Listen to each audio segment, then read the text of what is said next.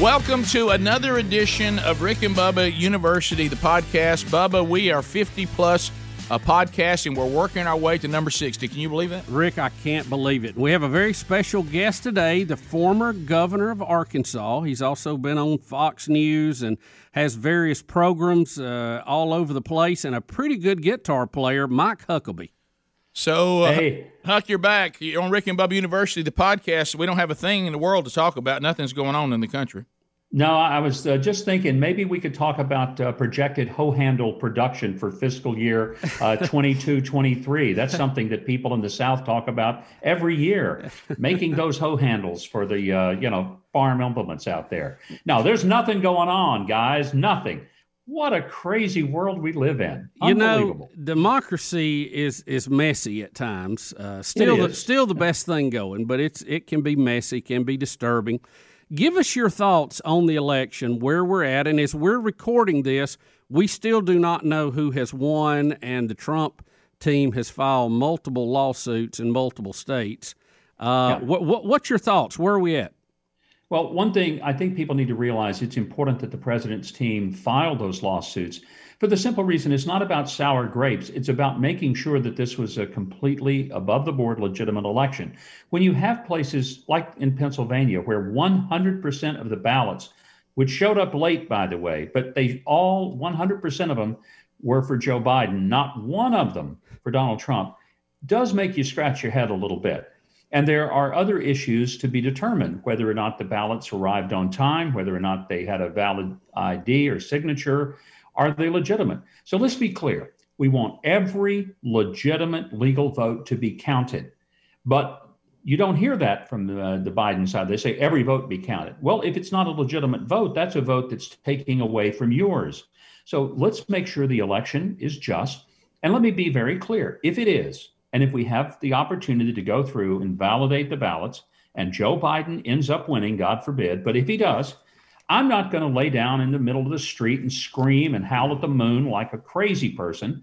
Uh, I'm not going to curl up in a fetal position under my bed and refuse to come out. I'm going to accept the results of the election. I'm going to not say Joe Biden isn't my president, uh, like a lot of these people have for four years. I'm going to say, yeah, he is my president, and I hope he does the right thing for the country. We can celebrate that a record number of people turned out to vote, 160 million more than ever have. That's a good thing. And we can also be grateful that uh, there was not violence in the streets, and we did vote by way of ballot rather than by bullet, which is the way a lot of uh, countries change their government. So, all of those are good things.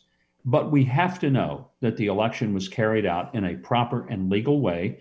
And it's incumbent upon President Trump and his team, not just as a matter of their rights, it's really their responsibility to make sure that everything was done on the up and up. You know, when you look at the state of our country, I mean, uh, it's almost like the book you wrote, The Three C's That Made America Great. It's almost like I wish we could have got this book out long before the election because because you see the results uh, of exactly what you're writing about. You do see that what you're saying America must return to, it couldn't have been more evident in what we're seeing not not just in the election, but all the things leading up to the election, the the loss of law and order, uh, the um, you know the, the people parading and using you know the the, the shield of, of racism, but then behind that is really activism and Marxism. Uh, not that racism isn't real and, and shouldn't be addressed, but it's being used as a pawn, which then takes away from the seriousness of it. And, and talk a little bit about these things. Uh, capitalism has been demonized uh, instead of it uh, being used to accomplish the highest standard of living from top to bottom in the history of the world. It's it's not a, a solution for the world. Uh, it's a problem that even we are still doing it. So talk a little bit about, and then of course the Constitution. There, there there's no reverence for the Constitution uh, by much by many of Americans. They believe it's antiquated, it's outdated. So really, these three C's: Christianity. We're post-Christian now, no doubt about it. Uh, capitalism. It's it's not something to be celebrated. It's something to be demonized. And then the Constitution is something that was outdated. Uh, it- the the Constitution, even in its in itself, somehow has been deemed to be racist in its past. So so talk a little bit about maybe what we need to start thinking about the next time we get in this situation. Well, let me give you kind of a Reader's Digest version of, of the three C's. And, and the, the basis premise of the book is that these are the, uh, the three legs of the stool, if you will, that made America the greatest country on earth, that built it from absolutely nothing but a frontier to the most prosperous and powerful nation in the history of the world in an incredibly short period of time, and that did it um, in, in a remarkable way that was largely uh, based on giving people opportunity. So let's take them one at a time. First of all, the country was founded on a Judeo Christian worldview. I'm not saying all the founders were uh, sitting in the front row Christians singing out loud every Sunday, but they understood that what made this unique experiment of government unique um, was this they believed in the individual. They were not collectivists, they were individualists. And when they said, We hold these truths to be self evident, that all men are created equal, endowed by their Creator with certain unalienable rights of life, liberty, and the pursuit of happiness, the power of that was in every person created equal, not the same, but equal in terms of intrinsic worth and value.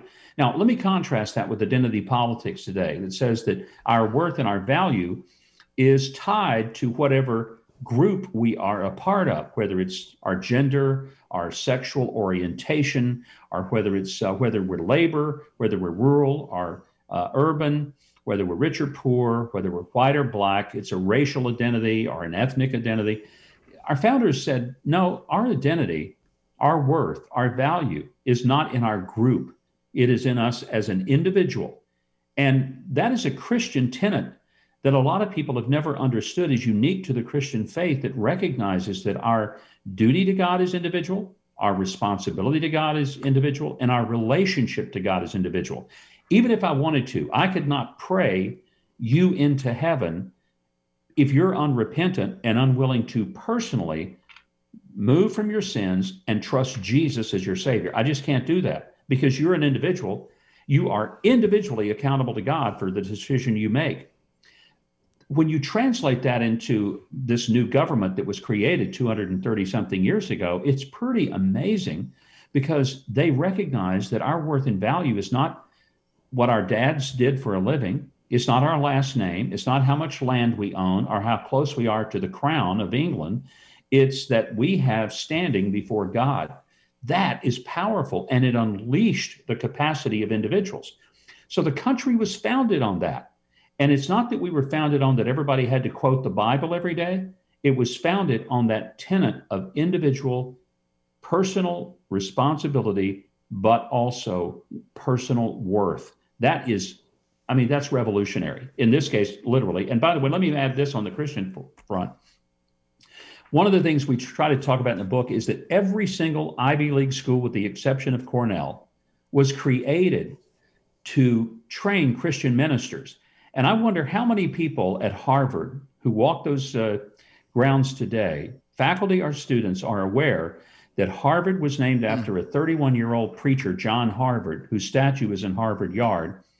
And the purpose of Harvard was to train preachers and missionaries. And a requirement of the Harvard students and faculty was that every day, twice a day, they had to read their Bibles and pray. How many students and faculty do you think are following that on that campus today? A little off of that. Yeah, a uh, little bit. We're going to jump uh, jump into yeah, the ne- we'll jump into the next one uh, when we come back. And Bubba has a, maybe one more question on the Christianity okay. part, and we continue with Mike Huckabee on this edition of Rick and Bubba University, the podcast. All right, so we're talking to Mike Huckabee. We've talked about what's going on with the election. At time of recording this, we don't know who the president is, and he he wrote a book, The Three C's That Made America Great uh, were Christianity, capitalism, and the Constitution. Uh, and, and we just talked about Christianity, and, and, and, you had a question about. Well, I was going to jump over into the political side of okay. it a little bit because all this is going to be intermixed together. Governor, uh, assuming that Biden's lead holds up and we don't find any shenanigans in this, um, what what do you think that, that Donald Trump did wrong? Because he had some some monumental accomplishments. Why was he not overwhelmingly reelected like Ronald Reagan was in his second term? The, the simple answer is that he has spent four years flying against the most extraordinary headwind of any political figure in history.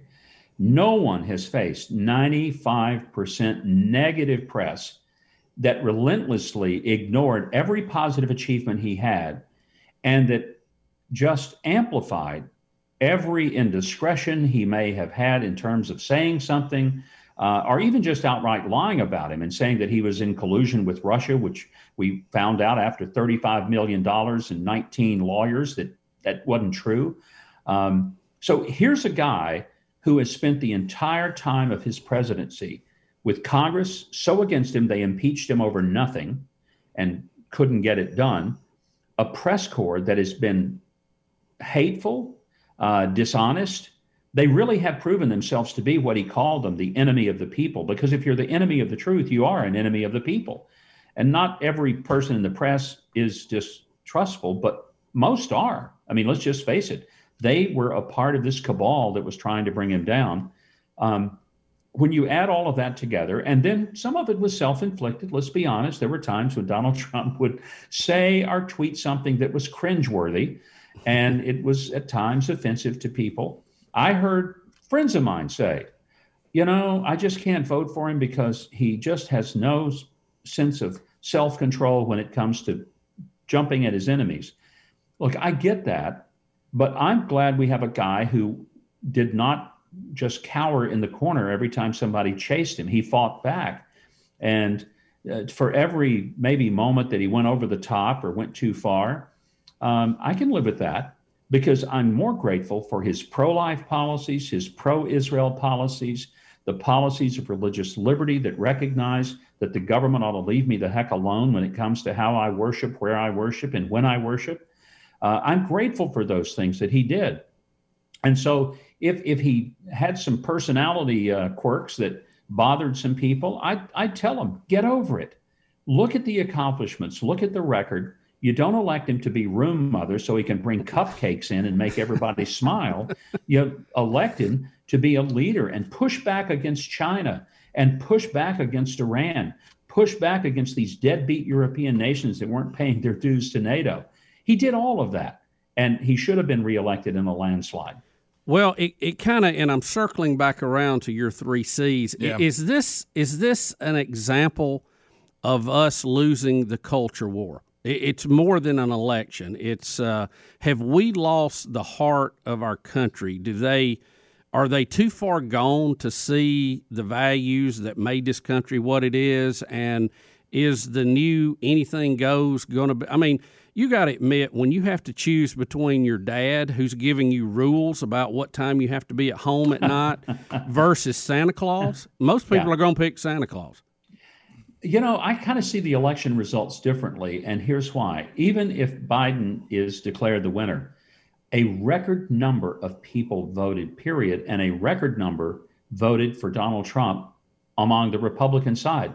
Ronald Reagan didn't get the number of votes he did. So rather than say, oh, our movement is dead, I'd say, no, our movement is live and well.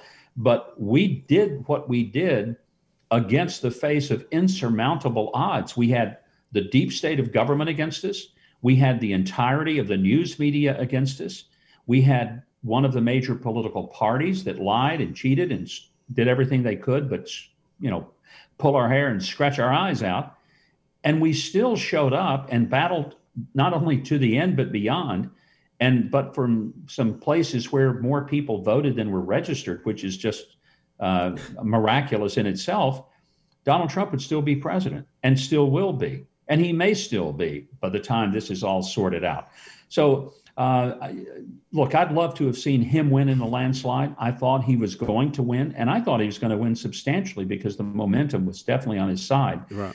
But the fact that 100 million people voted early, uh, I do think was hurtful in this case because Democrats did a good job of getting their people uh, to go and vote for Biden. Deep down, nobody voted for Biden. I mean, I never met a person who said, you know, he makes so much sense. I just love to hear him talk. He really speaks to me.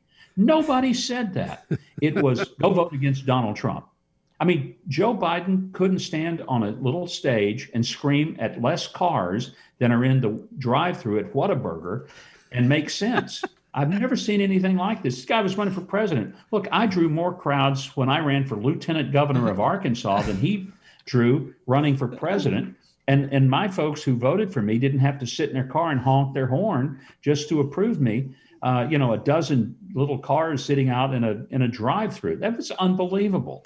Governor, have we as conservatives have we missed the boat against the deep state a little bit? Because we were talking earlier amongst ourselves. The the the left they own Hollywood, they own the networks, they own the newspapers, they own uh, social media, social media completely. Yeah. They own the education system top to bottom.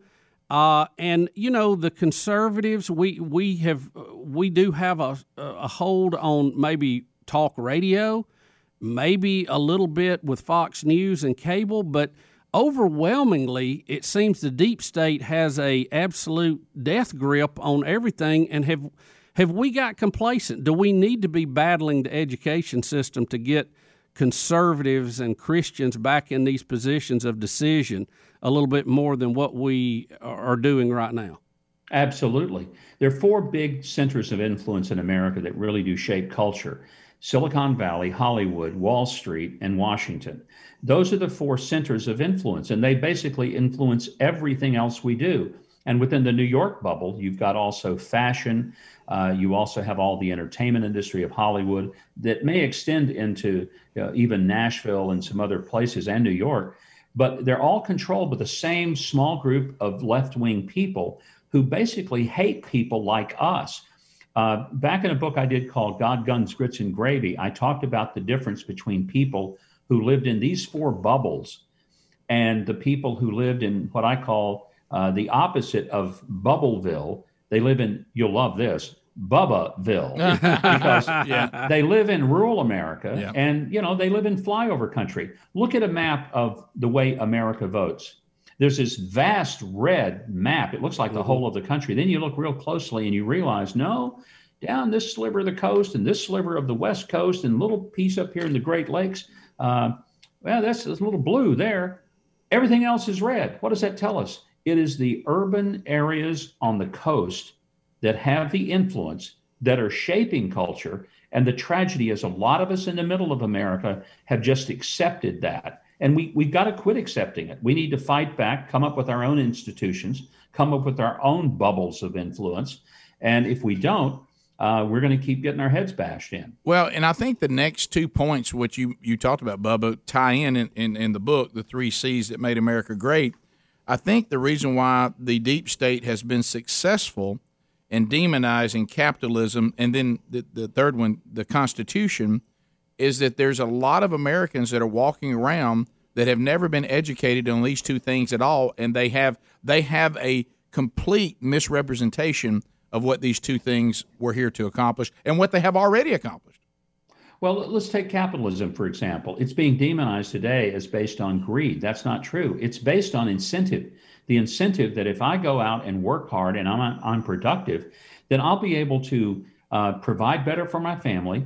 I'll be able to do things for my neighbors through the generosity of my charity. And that's a part of making a great country. It's why America is a great country. We're the most generous people on earth. How can you be generous if you don't have any money? How can you have any money if you don't work? And how can you have more money? You have to work harder. So, the idea of capitalism, which is that rather than me just waiting for the government to divvy out what it wants me to have, it's based on, and I go back to what I said earlier individualism.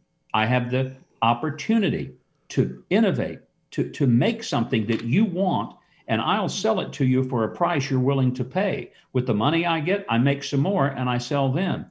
And then you take what you have and you may use it for something that makes you money. Now you can go into the marketplace and buy it. Capitalism is not based on the notion that there's only so much money to be had. And once it's divvied up, there is no more. It's based on the idea that we can continually expand that economic pie. That's why it is not based good capitalism on greed, but it's based on the notion of incentive and innovation and reward. Uh, we are rewarded for our work. That's biblical. So this notion that it's uh, it's you know anti-Christian, that's nonsense. Uh, I, I just think people when they talk about socialism, I'd say let's apply that to the classroom. Go into any classroom in America and say, okay, how many of you made a 95 on the test? Stand over on this wall. How many of you made 55 on the test and you flagged out? You get on this side of the wall.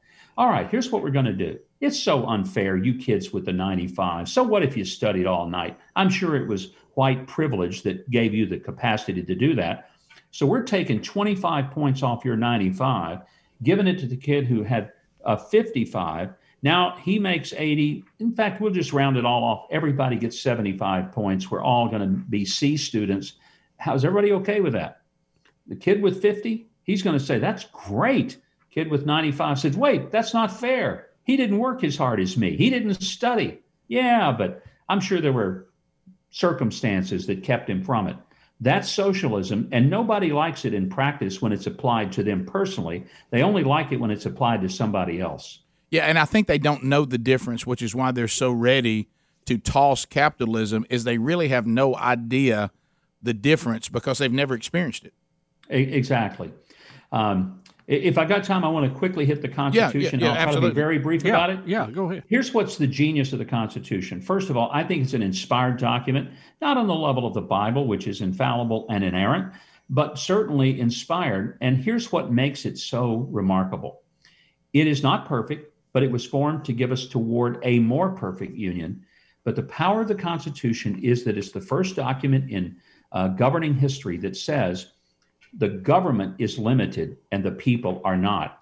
If you look, for example, at the Bill of Rights, every single one of them tells the government what it cannot do, and it tells the people what its rights enable them to do. A lot of people think that the purpose of the Constitution is to restrict us or restrain us, not on your life. It is to ensure our liberty by telling the government keep your stinking hands off the rights and the liberties of the individual citizens because we are individuals. We got that from Christianity. We are also individuals when it comes to making our own way, choosing our own career and job, and, and dreaming dreams and being entrepreneurs. That's capitalism. And the Constitution says, and the government can't keep you from living the way you want to live, whether it's your speech, your religion, your assembly, you're filing a grievance against the government, whether it's the government coming into your house or looking at your stuff.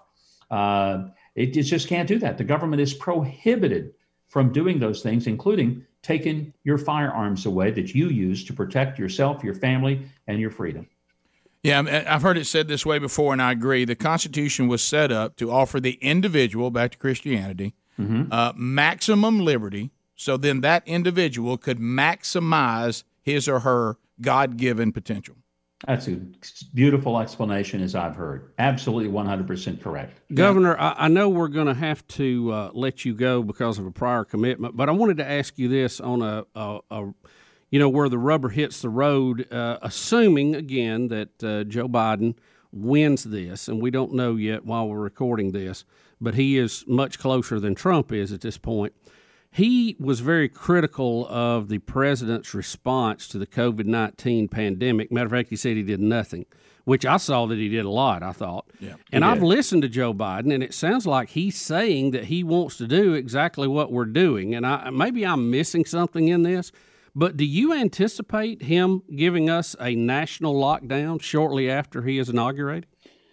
Uh, one of two things will happen either a national lockdown, or he'll say, Well, praise the Lord, our problems are solved now that I'm elected. But I, I, don't know which he will do. But here's what I find so disingenuous on his part he's really put nothing out there uh, that President Trump hasn't done. And to say that President Trump hasn't done anything is ludicrous and it, it's frankly insulting to all of our intelligence. Because if you look at the president, he shut down the hottest economy in the history of the country in order to flatten the curve.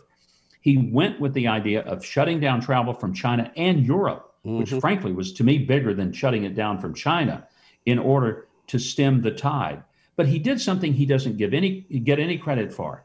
After putting ventilators in place and having a remarkable ginning up of the uh, manufacturing of equipment and PPE, all of these things that he did, giving the states everything they needed and wanted. You never hear a governor say, "We didn't we didn't get the stuff we needed." They got it.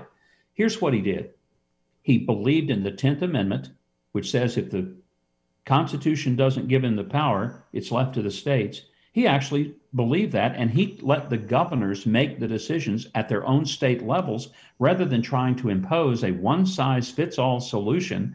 And he allowed them to manage their own COVID response, which is exactly how America is supposed to function. Mm-hmm. I think that is the biggest single thing he did. Nobody seems to want to give him credit for that, but I certainly do, as having been a governor who would love to have had the federal government leave me alone, let me manage it. If I boogered it up, well, beat me up over it. Mm-hmm. But if I succeeded for the way I would deal with it in my individual state, given that my population is not the same as New York or California, then give me credit for having managed it at the local level like our founders intended for issues to be managed. Well, thanks for taking time to be with us, and uh, we appreciate that. Go to MikeHuckabee.com. Get to the three C's that made America great. It's an important read now more than ever. And thanks for taking time to be on Rick and Bubba University, the podcast. Thank you, Governor. I love you guys. Hope to see you again soon. Thank you. You too. Thanks a lot. Bubba and I will continue when we come back on Rick and Bubba University, the podcast. Bubba, let, us talk about the fact uh, that I, you could raise your credit score by 61 points. Are you happy with that? Oh, I'd take that I, right now. I mean, if you're going to raise it by 61 points, let me tell you what that would have meant to you. And, and ScoreMaster is how you do it if you were going out and you were saying, "Hey, I want to go out and I want to buy a home." And I'm looking for a home loan, and, and maybe you went to ScoreMaster and they were able to raise it. These the, the, the average, which that means sometimes it's more, of 61 points on the, on the, the the life of the loan. That would have saved you. This is real money. I want you to hear this number: one hundred thousand dollars. Real dollars.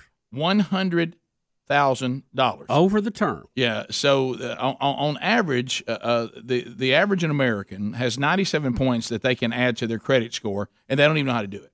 Uh, like I say, the average we're doing is sixty one points in about twenty days or less. Uh, so it, that means if your credit score is in the high, you know, five hundreds to the mid six hundreds, and say you bought a new car, if you'd gone to ScoreMaster first and raised that credit score just just the average of sixty one points, that would have saved you nine grand on the automobile. So why don't you make the move and do this now? Uh, ScoreMaster puts you in control of your finances, not the banks. Enroll in minutes and see how many plus points ScoreMaster can add to your credit score. Visit scoremaster.com slash Rick Bubba. That's scoremaster.com slash Rick Bubba. So Mike Huckabee was with us. Uh, you know, when we first planned uh, this interview with Mike Huckabee, we thought it would just be about the book, and we got we got some of that in, and there's no doubt about it uh, that we need to go back and, and, and look at these things that, that made America great. He laid those out, but he also talked about things involving the president. And one of the things that he said, and, and this is one of those things that just kind of baffles the mind.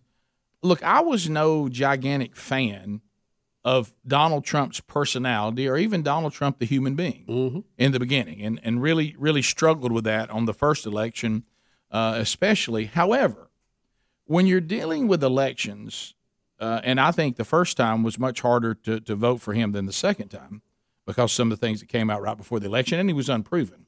But now we're sitting here four years later.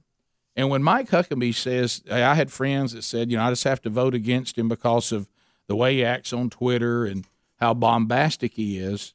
But where is the thought process of what you now will be voting for?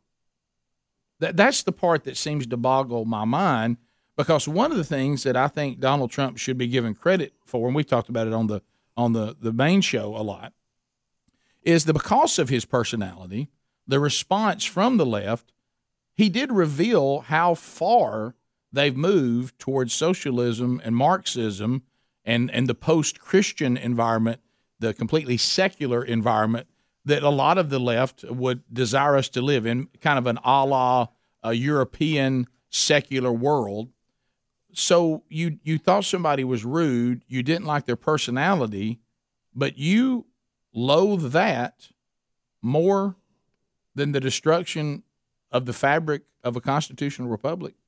Well, Rick, I, I, think part of it is that you know we we've had such a high standard of living for so long. Right. We don't worry about where the next meal's coming from. We don't worry about having the lights on. So the things that can come into focus are how mean somebody is. Um, and you know, you you you base decisions on those kind of things as opposed to the things that really matter under you know underlying the bigger things because we don't deal with those things day to day. We don't see them as a threat. Uh, if I've grown up and my parents have always put food on the table, I don't fear that we're not going to have food on the table. Right. So I think, you know, the the joke used to be that you know you get to such a, a standard of living, you you don't really understand what's going on outside of your sphere of influence, and I I think that has something to do like with the suburban women who may have voted against Trump. They they uh, apparently put him in last time. They say a lot of the experts because they didn't like Hillary. Well, this time they didn't like Trump. So you, you see a theme here. It's who they don't like, not who they like or whose policies are, are improving their life or the life of their neighbors, but it's who they like and dislike. So I, I don't know. I don't know what to tell you. I'm I'm really when you look at the success, and I, I lived through the Ronald Reagan years, and I got to cast my first presidential vote for Ronald Reagan's second term. He won, and, and think about what we're going through right now. He won 49 states, all except Minnesota, the home state of his opponent, Mondale. Right. Ronald Reagan, Republican, who has the same policies that Donald Trump has for the most part, won New York and California. Now, think about that, how much our country's changed. I can't even wrap my mind around that thought. I mean, it's, it's unbelievable. Because, and, and, you know, we, we are very divided, and Mike Huckabee talked about this, and we've talked about it on the show. If you do look at the election returns and how it's laying out, you have, you know, the city mice versus the, the country mice. Uh, the flyover states and rural America lives in a different country as far as the way they see it than the urban areas Yep. And I guess the part that um, that is perplexing is that if if something look, I understand being duped by something on the short term. I think this is what's best for me, and I bought into the sales pitch because that's what it is. That I should be with this party because I like their sales pitch. Uh, maybe I don't like things about another ideology. Some of the mm-hmm. tenets of that I don't care for them. But then you tried it and you looked at your situation and it didn't get any better back to Ronald Reagan. You remember the great line that got him elected in a landslide that you just mentioned. Look at your life four years ago. Is it better or worse? Yeah. And if I've supported an ideology for a period of time and the same problems that I had when I voted for that ideology have not been fixed, they might have even gotten worse, don't I feel motivated to try something else? And I think you did see that even in the if it ends up being a loss, and we don't know by the time we're recording this whether Trump um, is is officially not going to run get a second term uh, or not. But if he doesn't, and it looks like he he he might not, but then you see more people, especially minorities, have voted for him this time than they did last time, which means one of the narratives from the left must not have been believed. Mm-hmm. So you you saw some part of our country saying we think we do better under a Trump type administration than we would under a Biden Kamala Harris type administration. So I guess the mentality of continuing, you know, and down that road and expecting something to change, um, it, it kind of it, it perplexes me. You know, if it's working for you, then I guess I get it. But if it's not, I tend to try something else. You know, the other question, of course, we'll never know the COVID 19 was a curveball in the system. We're headed into the year uh, of, of an election. By all accounts, everybody thought Trump would have an easy win uh, until COVID hit, and that changed everything. Um, what would it have looked like if we haven't have had that? Yeah, I was going to ask you what what what is your opinion? COVID never comes. What just happened? Would it made a difference? What, I don't know. What just happened on November third if COVID never came? Well, I don't know. I don't know. It it was made somewhat of a campaign issue, but I don't really hear people talking about that part of the issue. Would it have been very close to what it is now? If it's not, or would have would Trump have uh, have won it easier? Um, I think that he may have been better to take a page out of Ronald Reagan's playbook and not stayed with the Make America Great Again and maybe gone with Are You Better Off Than You Were Four Years Ago? But when COVID hit, see, that takes that away because a lot of people are not now because our unemployment's up. So I don't know. It's just uh, it's it's tough to navigate, and it's easy to armchair quarterback a pandemic. And I I've said on the show many times, I'm not. I think uh, you know Cuomo made mistakes. I think Blasio made mistakes. Um, I think uh, you know Trump probably you, you'd have to look. There were probably mistakes made somewhere along the line. I don't think anybody would go. You make a perfect response to a pandemic, but I try to give them leeway on that because we don't. We're not. You know, we don't deal with pandemics every day uh, once in a hundred years. So it's hard to armchair quarterback. But but Joe Biden made that an issue, and he did armchair quarterback it. Although, like we were saying with the governor, it seems like he's proposing the exact same things that Trump were were doing. Yeah. With the exception of adding a national lockdown to it. Yeah, and I don't know the whether, whether that'll happen or not again, but I, but I'm with you. And and they did try to make a big point. Have you heard anything about the COVID rates of infection in the news in the last few days? No. anything at all. Well, that's what I'm wondering. It, it Will it mysteriously go away? the the COVID thing was We'll a- find out. was attempted, but I'm with you. I don't think I heard anybody say they voted on that one issue. Uh, but anyway, all right. So we'll we'll come back with final thoughts uh, as this edition of Rick and Bubba University, the podcast, continues. All right. So Gabi Insurance, we're just we're just trying to save you money uh, throughout this podcast today. This is real simple, and I've been as guilty of it as anybody. I keep buying my automobile insurance and my homeowner's insurance. I'm just being honest before I uh, started using Gabi because this is the insurance agency that my parents used. This is the one they passed along to me, so I just started using it. And you may be in that situation, but you may be overpaying for, for your homeowner's insurance and your automobile insurance unnecessarily. Meaning you don't have to you don't have to have less coverage. So what you can do, and this is completely free, and they're not going to sell any of your information to anybody, so don't worry about that. If you want to stop overpaying, why don't you go to Gabi.com right now? That's G A B I slash Rick Bubba. Gabi.com slash Rick Bubba. And here's how it works. You put in your inf- your insurance information, takes a couple of minutes. They'll bring in 40 other insurance companies, and all the big names will come up, and you'll see them Progressive, Nationwide, Travelers, Farmers, the list goes on and on. You'll check 40 others for the same insurance that you have for your home, same insurance you have for your automobile, and you may find that you're overpaying. And if you are, you make a make a, a change. If you're if you're not, then you feel good about that too. They're they're they're saving their customers an average of eight hundred and twenty five dollars a year. And Bub and I've gotten emails that some people save more than that. Uh, so go to Gabi.com slash Rick Bubba, completely free. Gabi.com, G A B I.com slash Rick Bubba. All right, so let me ask you this, Bubba, as we're wrapping up this edition of Rick and Bubba University, the podcast. We talked with Mike Huckabee. We talked about the state of our country. I think that we can agree, and it, it hurts to agree on this, that we are now post Christian.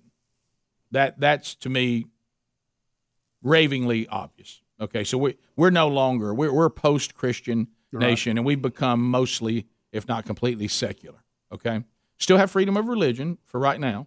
You know, it's, you see some little pushes on that, some tests that we've had in recent history, but so far it seems like nobody can really touch the church because of the freedom the Constitution Right. guarantees them. Well, But- they've but tried. they're trying it. They're trying. Yeah. All right, are we post capitalism of these three C's that we talked about? Well, I mean, are we are we going to lead? Do you see? Can we get back to that that wonderful free market and and very little government and and turning the economy loose and letting it eat? I don't think we ever get totally away from capitalism, even though it's become a dirty word with some on the left, uh, because capitalism to me is kind of like gravity. We can complain about gravity all we want, but there's nothing we can do about it. There, there's always going to be some form of I have something to sell. Would you like to buy it? I think the success you've seen with China moving out of being a third world country has been because while they kept their communist government, they have moved to a more capitalistic market approach. So I think, you know, you can say you want to do away with capitalism, but you never do. Do you think we need to do a better job, like we were talking about with Huckabee? I think a lot of people that are anti-capitalism, they don't even understand how they're benefiting from it. Yeah. yeah Do you agree with that? Yeah, and I think there's a lot of people that's just always against whatever the, the thing is now. It has no logic to it, but anything we're doing now, I'm against it. Let's change it. All right, then the third C. We we agree we are post Christian. We don't we don't think we're post capitalism, because I think people know so little about it. We're still doing it, and they just don't think we're doing yeah, as much. yeah. They might call it something else. They're still buying and selling. Are we post Constitution?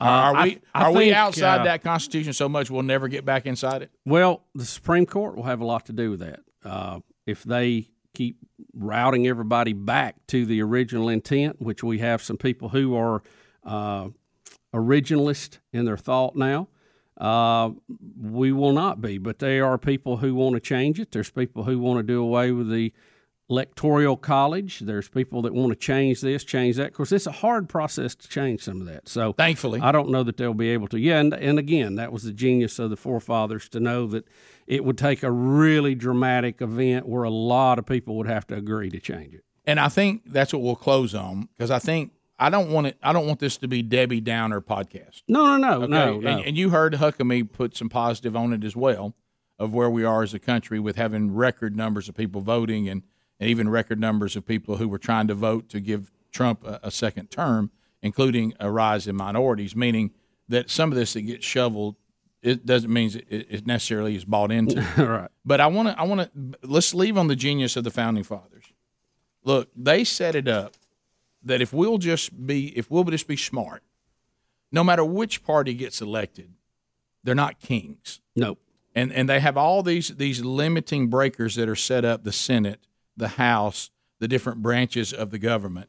So no matter if a candidate goes in that you oppose and may have a radical view, like in this case, you still have a Senate that's going to be an opposing ideology that will keep, you know, if, if the Biden administration goes in, will keep them in check. And sometimes what frustrates you about this setup when it's your party in Mhm. control will be the thing that you're very thankful for when the opposing party gets the executive branch. Hey, thanks for being with us. We appreciate it so much on this edition of Rick and Bubba University, the podcast.